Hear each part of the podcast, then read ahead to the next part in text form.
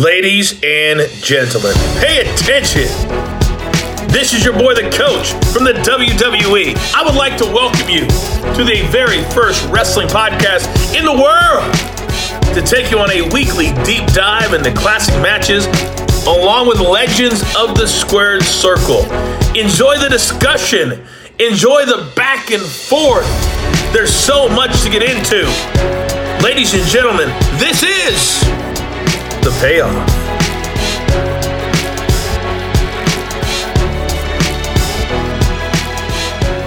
Welcome to an all-new episode of The Payoff. I'm Tom, that's Jeff. And Jeff, we're covering one of the best matches in the history of Breaking Point. Yeah, you know, when you think of top-tier pay-per-views that have vanished, Breaking Point's up there. Like, I know both you and I... Breaking Point back. Yeah, absolutely. I don't understand why they didn't. Yeah, this is one that... Yeah, highly talked about all the time, as we all know. So, yeah.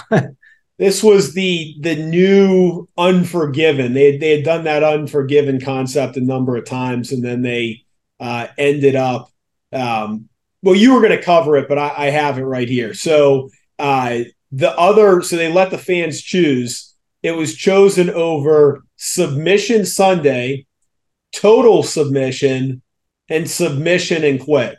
Yep. Sure. And then the intent was that every match would be a submission match. But that's not what happened. But we ended up getting a submission match, an I Quit match, a Singapore Kane match, a submissions count anywhere match, and then a couple straight matches. So interesting. But yeah, we're covering Breaking Point, man. This is going to be interesting. Any reason you chose this match? Did it pop up on some lists, or why'd you? So yeah, it was super high rated on this one. You're going to see this one got a lot of stars, and it was just kind of like it was, as we'll see, a little bit of a build from some other stuff, but it's really just a solid John Cena, Randy Orton match. Like, we know Cena just recently, or a couple months ago, popped back up over in London or the UK to promote, maybe having WrestleMania there. It was very, I almost feel like, and I have not looked at any of the match really, other than kind of reading the reviews and getting my notes ready, but I try to avoid the kind of play-by-play on it. I think that this could be like a hidden gem of a match. I think, when Cena was wrestling well, even now it feels like forever ago, but, we're looking at almost 15 years ago with Randy Orton on this one. And so, I think we just got a good match. And of course, like you said, like who does, and like, if we ever get an opportunity to talk about Breaking Point matches, I'm going to put them on the list. Like, let's be real. So, that's what we've got. So, and overall, like you said, it wasn't a terrible card. Like There was actually some decent stuff on here. Yeah, we'll jump into it. But yeah, it'll be a fun one, and I think it's going to be a real car crash of a match. So yeah, certainly looking forward to it. And with these two guys, there's no shortage of stuff to talk about. So this should be a fun one. Let's get right into the build. Oh, so as we said, it's time for the build.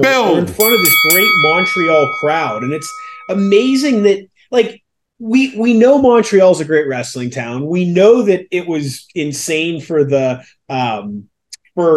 screw job pay-per-view, but like they didn't go back there for a while. And obviously this past year, and granted they caught lightning in a bottle with Sammy, but man, what a crowd. So you could throw them. I mean, I just think there's probably certain cities that just need to be in the rotation. You know, I mean, and maybe you look at it like as a 2-year rotation where, Montreal probably should have a PLE every 2 years. New York City should have one. I think Puerto Rico may have earned one every couple years. And, London was great. And, then you rotate some of the big cities throughout the country. And yeah, it proves these international cities deserve it. Like, because the American crowds, we don't have it right now, and dude, so it's just a whole different level. And it's not. I mean, the thing that's. I mean, the volume of the and then the hometown favorites and the crowd, the reaction they get. But one of the things, like Money in the Bank. I mean, dude, they were singing every word to songs that I certainly don't know every word to. Like some of the ones that they were, I was like, wow, that's pretty hardcore, man. So anyways, we're in Montreal.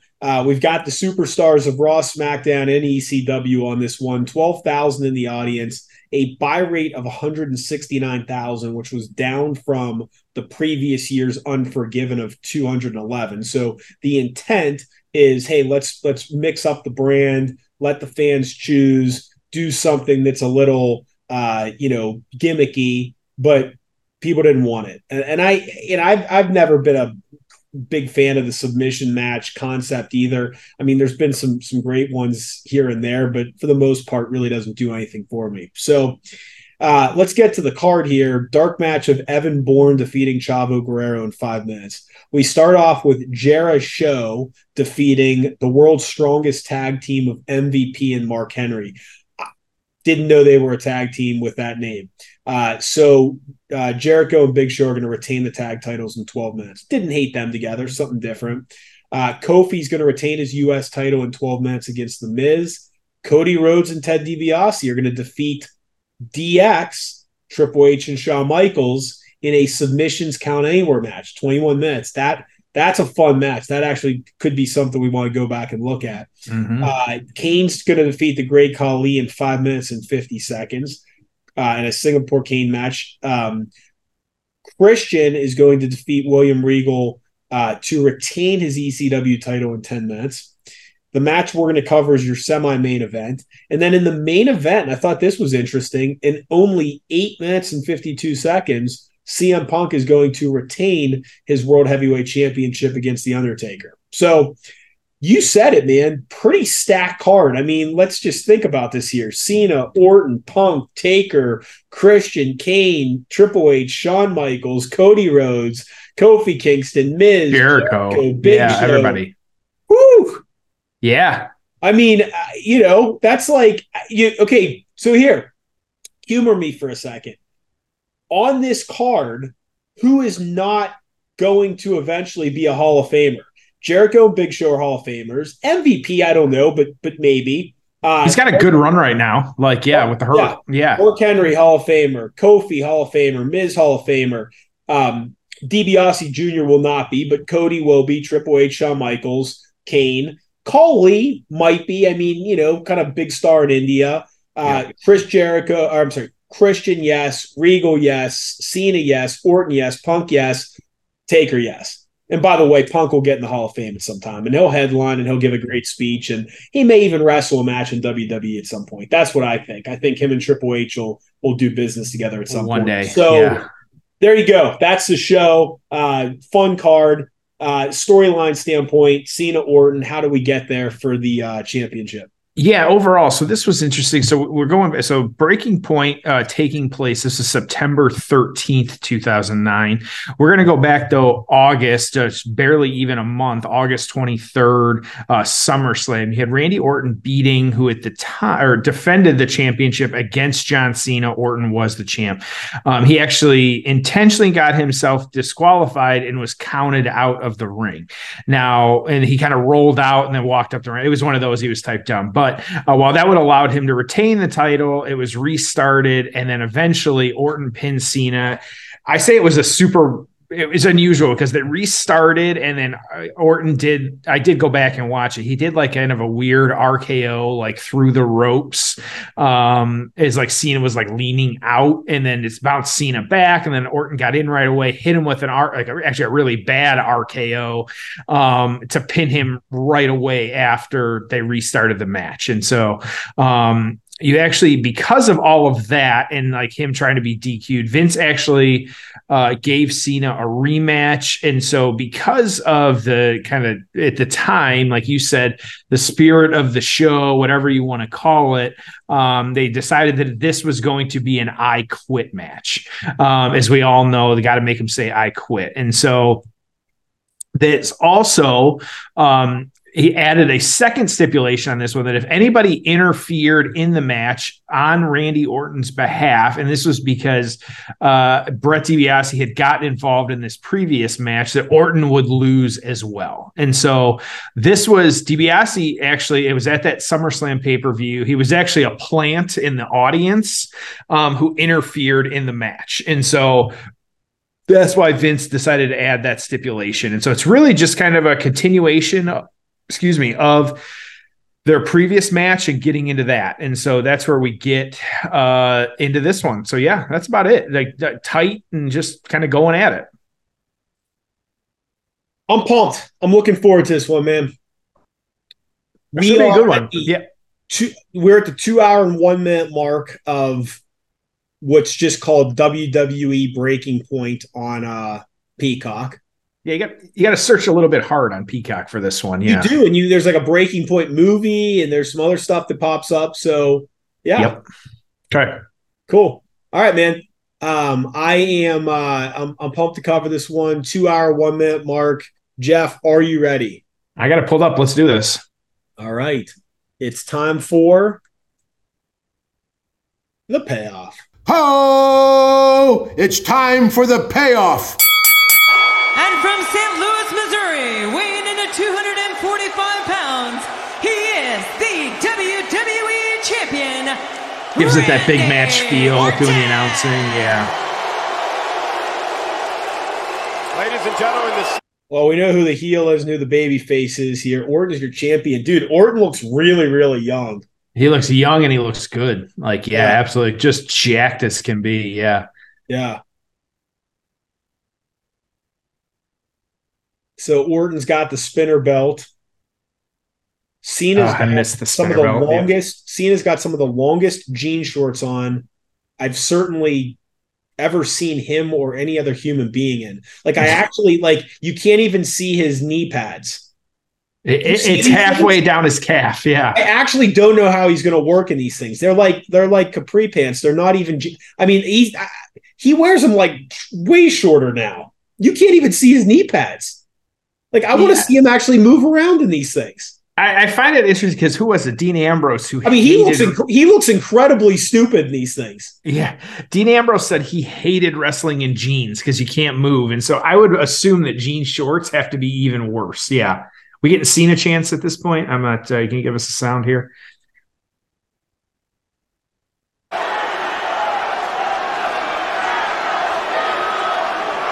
We're about to hear some Cena sucks in there. Let's go Cena sucks. Right? We still had it back then.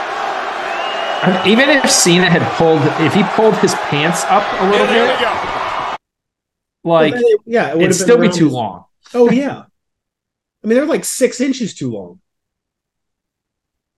But dude is about to go 20 minutes with his pants around his ankles practically. So there you go. Okay, yeah, start right out of the gate. Yeah. So I have to ask, should they have made Cena a heel at some point?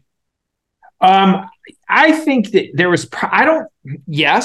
But I don't think they ever could find the right time to do it or the right story to do it. I think that where it could have a sustainable run. I think kind of like with Roman, when they forced it on us, it didn't work. And now we're getting some of the best storyline stuff from Roman Reigns ever. And so I don't know when the time would have been to pull the trigger and who he could have worked with to really make that happen.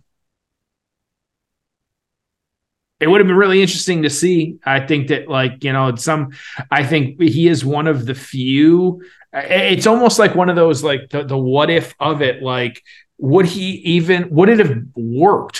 Could he have done, we know a lot of people go back and forth with the different characters and they can play comedic roles or they could play the heel, or you've got someone that can just be totally multidimensional.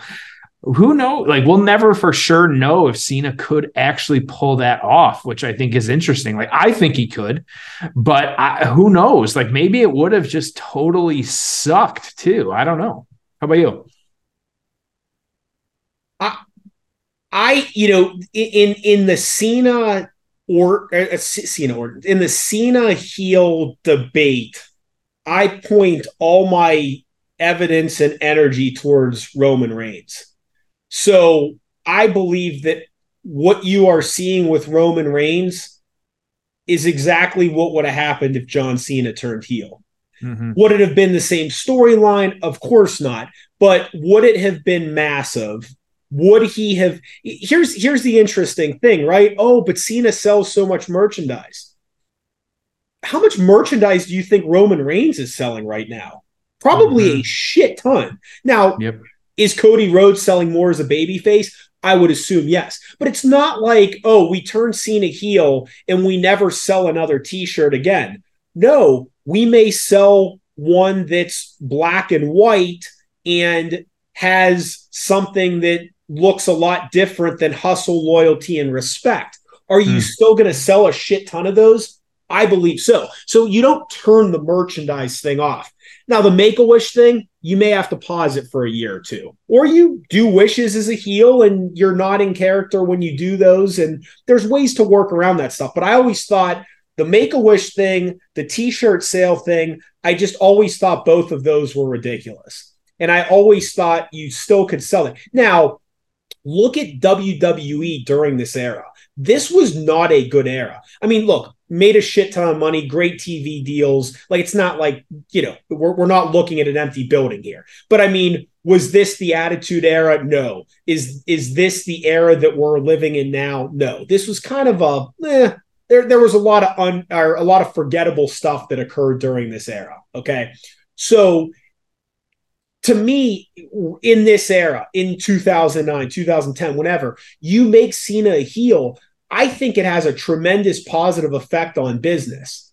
And I think you want Super Cena, make it, I mean, Jeff, think about this. Like, to me, this is, and it's not all 2020 hindsight, because I was saying it even at the time, but okay, so what would have happened if you turned Cena heel? Well, he would have been Super Cena, just like we have Super Reigns.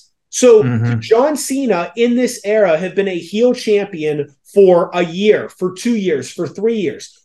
Absolutely. Could he have drawn more money than he did as a babyface? Absolutely. Like, it would have been better, I believe, better for the company to give him a heel run. He still could have done Make-A-Wish. He still could have sold merchandise. It would have been a different gimmick. And if maybe you give him a manager, you give him a Heyman type. I think they missed an incredible opportunity to make a hell of a lot more money, create some really compelling TV, and then guess what happens at the end? He becomes a babyface, and then he's a huge... I mean, Roman Reigns is going to be the biggest babyface in the business at some point.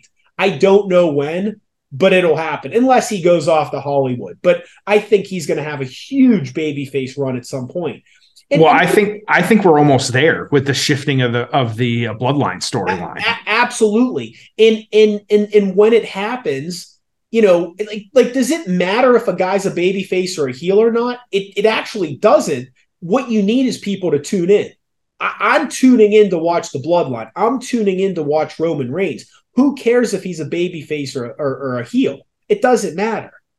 Heels draw money too, as long as you want to watch them. So I think they missed a tremendous opportunity. Now, that being said, did it all work out? Yes, it all worked out fine. You know, Cena is a huge star. I will tell you, when he came out at Money in the Bank, I popped big time. And if I was there live, I would have gone nuts. And I'm not a big Cena mark by any means. The guy's just a fucking star. And I kind of knew he was going to show up. I mean, I saw, you know, he's filming in London. So, like, I had it in my mind. It's just like, you know, the other example I'll give you is like when Brock Lesnar shows up. It's not like, I mean, he's working a program with Cody, but when his music goes off on Raw, dude, you're like, oh, it's Brock Lesnar. Like, you pop. Yep. So, anyways, I think what the WWE has learned with this Roman Reigns thing is it's good to move back and forth between babyface and heel.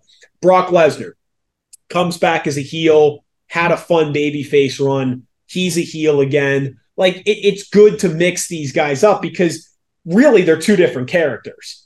Yep.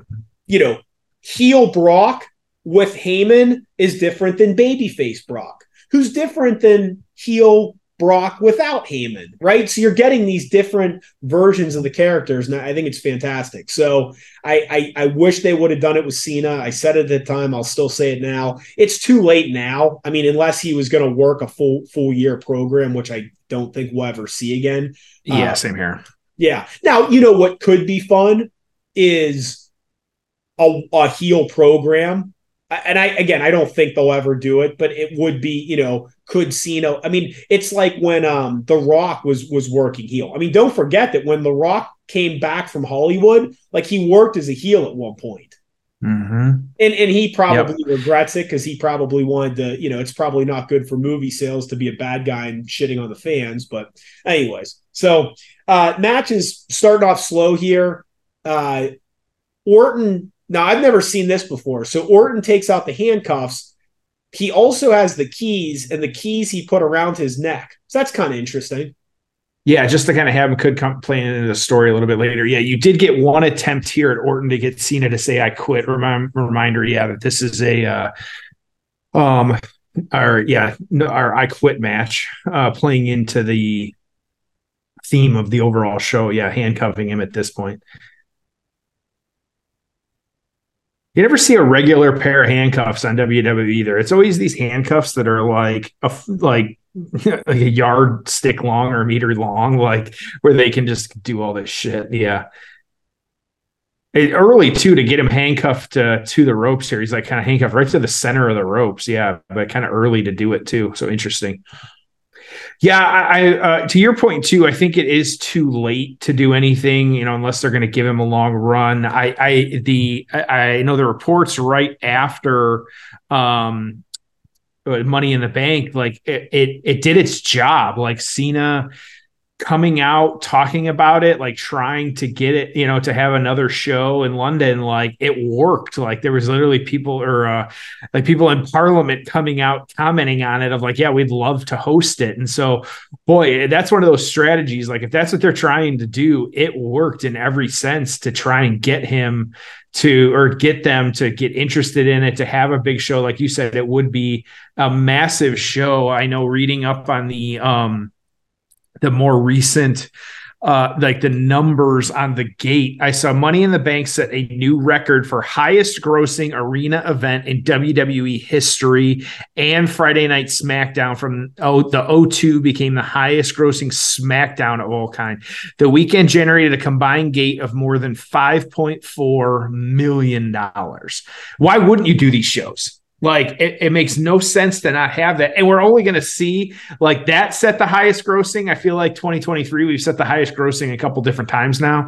And so we're going to keep seeing it happen as they do these big shows and have these big things happening in places that like, yeah, that's the thing. Do I feel like, do I want like the flyover state, like middle America to not get shows? Like, no, of course not, because that's where fans are too. And they have that, but also like, they're not going to do like, you know, a pay-per-view in Wyoming, plain and simple. Like they're going to go where they're generating all this money. And that's, I think that speaks to Nick Khan, who quietly has done this and put this together. And, you know, that we're just going to keep seeing that more and more and more in regards to like just bringing in giant dollars. Yeah.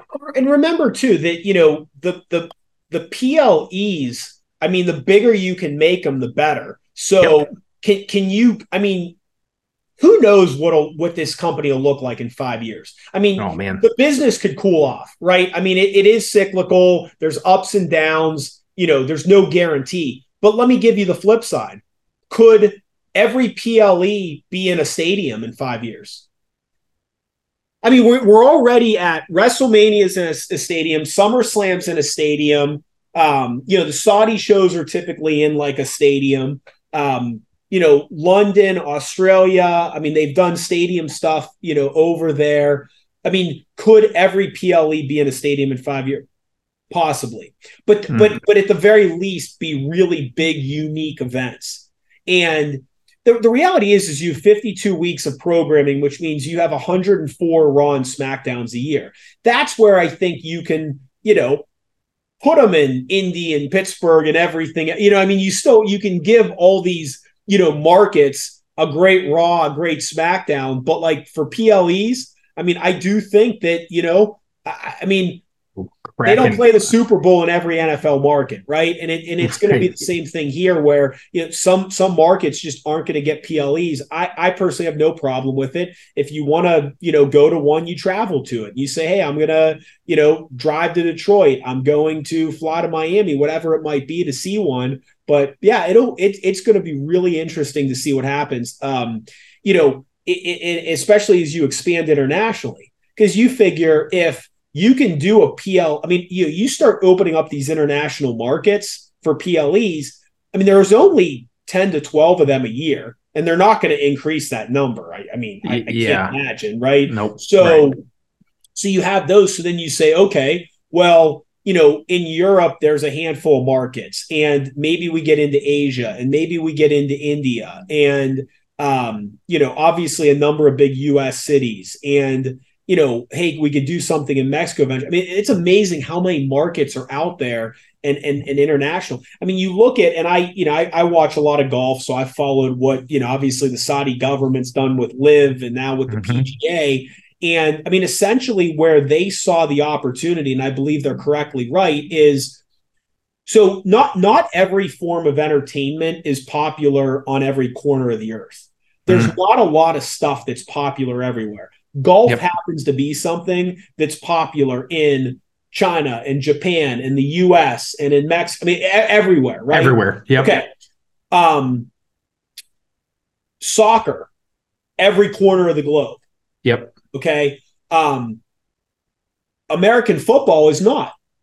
Baseball is not. Hockey is not. What's another form of entertainment that's on every corner of the earth? The WWE. Yep. So what they're doing with Live Golf was we need franchises, and then we need a face for every franchise. So we would love to have Hideki Matsui Matsuyama as a captain for a team that's in Japan. Like, do you realize what that could do for the sport and for the? So they're creating an international league, and I really believe that's what WWE is trying to do. They're trying to make this as international as possible, which means PLEs, tours, TV deals on every corner of the earth, and I don't believe they've even scratched the surface of this. I mean, how many people are in India? It's over 1 billion, right? Yep. I mean, India's, exponentially bigger than the United States. Now, that doesn't mean that they're going to be able to tour there, and it doesn't mean the economics are the same, but can they, I mean, whatever they're making in India, could they make 100 times as much 10 years from now? Absolutely. So that's where the growth is. So I think you're going to continue to see these PLEs, and I'm all for it, man. I mean, it's pretty wild to, it's kind of surreal to see London, to see India, to see, all these. I find it really interesting as a fan. I really do. I mean, and they're just, they love the product so much. So the atmosphere. So me sitting at home watching a PLE, on a Saturday afternoon that's overseas, and the crowd's just going nuts, and the card is loaded, and they have to load the card because they want to give these people an incredible show.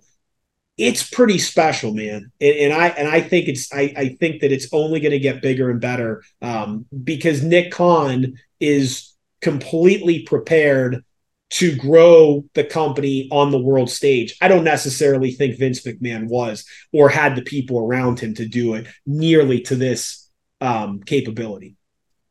Yeah, and I think that's interesting. And I think that's part, like, you got to grow. Like, you and I know, like, we work in an industry where if you're not, like, trying to update and change things, like, you're going to get stagnant. I think that was part of Vince's, like, I think his, as much as, like, respect what he did over the years, like, he just, like, I think there was a loss of touch there. Like, he just, he couldn't quite put his finger on it anymore. And so, which I think just hurt in the long run, kind of, we started seeing the decline there. It wasn't great. And so, we got interesting match here we've had, but it's slow. We had Cena hung up for probably the better part of 7 or 8 minutes. On the ring post, taking kendo shots, like all kinds of stuff, not quitting. But now Cena has handcuffed himself to Randy Orton, and he's like hulking up.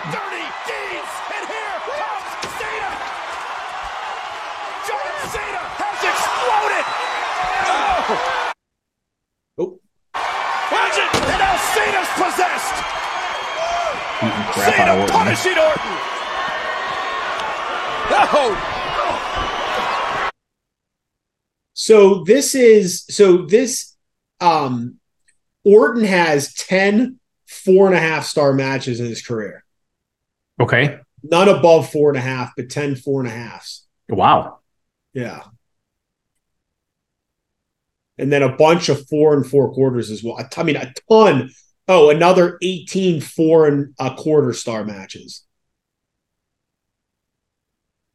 And then another, I mean, he has 50 matches, at least 50 matches that are 4 stars or above, according to Meltzer. So, I mean, just a ton of, I mean, his body of work is pretty significant.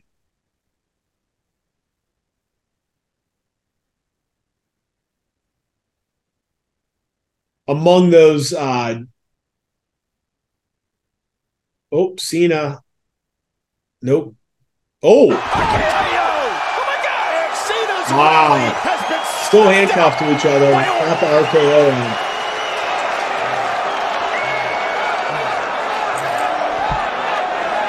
Looking for that key. Where's the key? I have no clue. There it is. Where is it? It's on the ring. Orton trying to get the key. He's got to drag Cena. It's their handcuffs, so he can't get to this key that's there. That's kind of funny.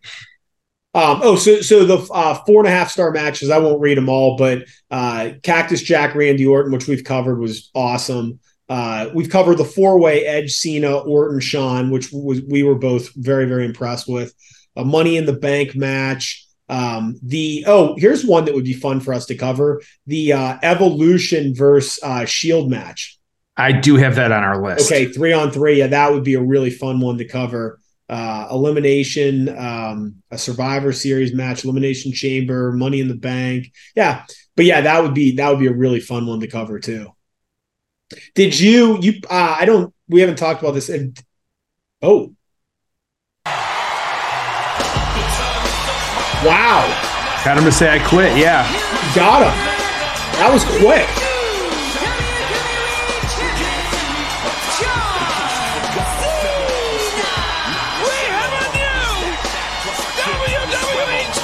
Now, which one was this? This was probably like his 12th. I think I have it in my notes. Yeah. Matches we've ever been a part of. An epic battle.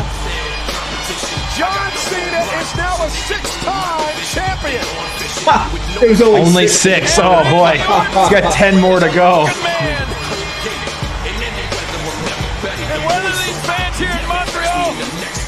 Like John Cena or not, he certainly earned the WWE title tonight. And he also earned the respect of everyone in the WWE universe. All right, there you go. Cena's your champion. I thought it was his 12th reign. It was his 6th. So in 2009, he was at 6. Hey, thank you, Triple H, for not shifting the championships as much as you are now. It just makes it so much better. Don't you agree? Yeah, absolutely. 100%. All right. Let's get to the aftermath. Oh, it's time for the aftermath.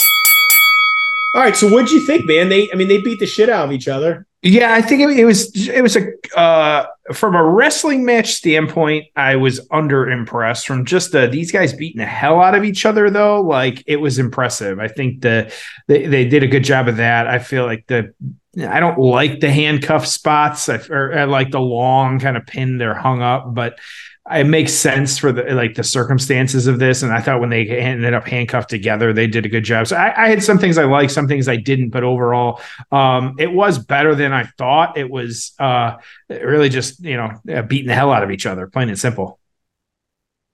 I'm not a huge fan of either's in-ring work, so it's just they've had really good matches. I mean, they had a ladder match that was really good, like a unification. Okay, so he gets he uses the handcuff, gets the weird AA. Yeah. Yeah. Good finish. I'm just not a major fan of either guy or either guy's in-ring work. So Cena's kind of grown on me like over the last few years, just because I think his promos actually at, you know, in his 40s are actually really, really good now. I actually like him on the mic a lot. So that's where I'm at. I'm going to be a tough critic on both. And I think either guy with the right opponent can really put on great matches. I just don't like these two together.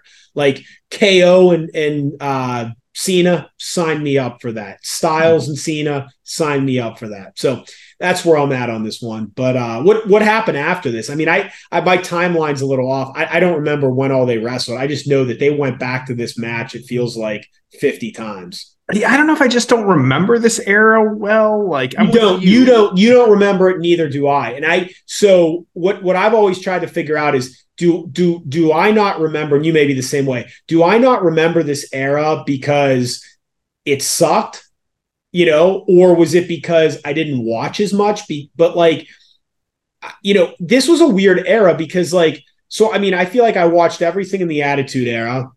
Yeah, I watch everything now because it's easy. Now it's easy to watch Raw and SmackDown quickly because you have them DVR'd on YouTube TV. The pay-per-views are free. I don't miss one of those. I mean, I've watched every pay-per-view in the network era. That's been 10 years. It'll be 10 years in April that the network's been around. So literally from 2013 to 2023, or I'm sorry, 2014 to 2024, you've probably watched every pay-per-view.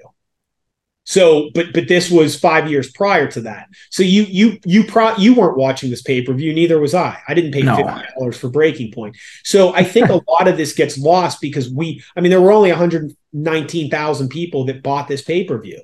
So unless you went back on the network and watched it, which, you know, we are now, but there's just a lot of stuff you didn't see in this era. You also, maybe you had a DVR at this point. I don't know. I mean, I guess I probably did, but it was a little clunkier. So like, I wasn't going back and watching all the Raw and SmackDowns either. So I think it's a combination of a lot of those things why we don't remember this stuff as well. But I think part of it is just wasn't as good. Yeah. And so this is, and I'll go through some of this. So, yeah. And so it was Hell in a Cell in October. At Hell in a Cell, he actually lost the title back to Orton, but then he won it back at Bragging Rights in late October, which again, another pay-per-view that I don't remember at all. And this one, too, you think we would remember. This was Cena beat Randy Orton. It was a 60-man Iron Man match. Like, and so, and Cena beat Orton 6-5 in that one. Like, I don't know how I don't remember that. Like, and so, and so that would be title run number 7. It was a anything goes Iron Man. And so, and then, he retained. It was a triple threat against Triple H and Shawn Michaels at Survivor Series, but then ended up losing it to Sheamus at TLC in December. Like, I don't remember any of this. Like, no, I just. And again, we weren't watching it as much as we are now. We weren't on Twitter as much as we are now. So there, that is part of it. But a lot of it is just, it was forgettable. And I mean, all these title changes just all blur together, right? Mm-hmm. Yeah, I'm looking to that 60-minute match was 3.5 stars from Meltzer, like just really weird. Like, I don't know. And so, and then after that, it was like 2009. There was the tournament to crown the Superstar of the Year. You had Cena defeating CM Punk in the first round and Orton in the finals to win that honor. So sure. Orton actually had his feud with Kofi Kingston. And so him interfering with some of the Cena matches. And so them getting into it a little back and forth. And then you actually ended up with these guys at the Survivor Series matchup of Kingston's team defeating Randy Orton's team after Orton was eliminated last by Kofi. And so Team Kingston was Christian, Kofi, Mark Henry, MVP, and R-Truth beating Orton's team. Great, just an unusual but fun team here. Punk, Cody Rhodes, Randy Orton, Ted DiBiase, and William Regal. And so, sure. And then that TLC. Hey, if they never do another Survivor Series match again, will you be disappointed? No, I won't. Not under some of the way they've been doing it. They need to mix it up. But hey, give me a men's and a women's War Games every year. I'm down for that. Yeah, mix it up, or every other year, give us something. Bring us back. What is it? Cyber Sunday. Let us start voting again. Like, why we're not doing that in the era that we're in right now? It makes no sense to me, but whatever. So, yeah, who knows? But okay, 2009, Cena 3, Orton 5. Observer on the Torch didn't have anything on this one, but the Observer, the latest WWE gimmick themed pay-per-view, Breaking Point, where the top matches were either I Quit or submission bouts, was a success largely based on the Randy Orton John Cena title match. Cena won the title with a handcuff assist choke submission in one of his best career matches. The match was wonderful because it was so simple that the two guys could have put it together backstage in about 30 seconds, then gone out there and told an awesome story just through their work. Orton was just about the most tremendous heel ever and put on a performance where you could argue he's perhaps the best in the world at what he does. They call this an epic battle. Wouldn't go that far, but it was a great battle, and Orton was monumental here. Just a best in the world level performance, and Cena more than held his own. 4.25 stars from David Meltzer. So, Tom, where are you going to throw this one? 7. Yep. It's right where I am. Yeah, I mean, good. It was good. I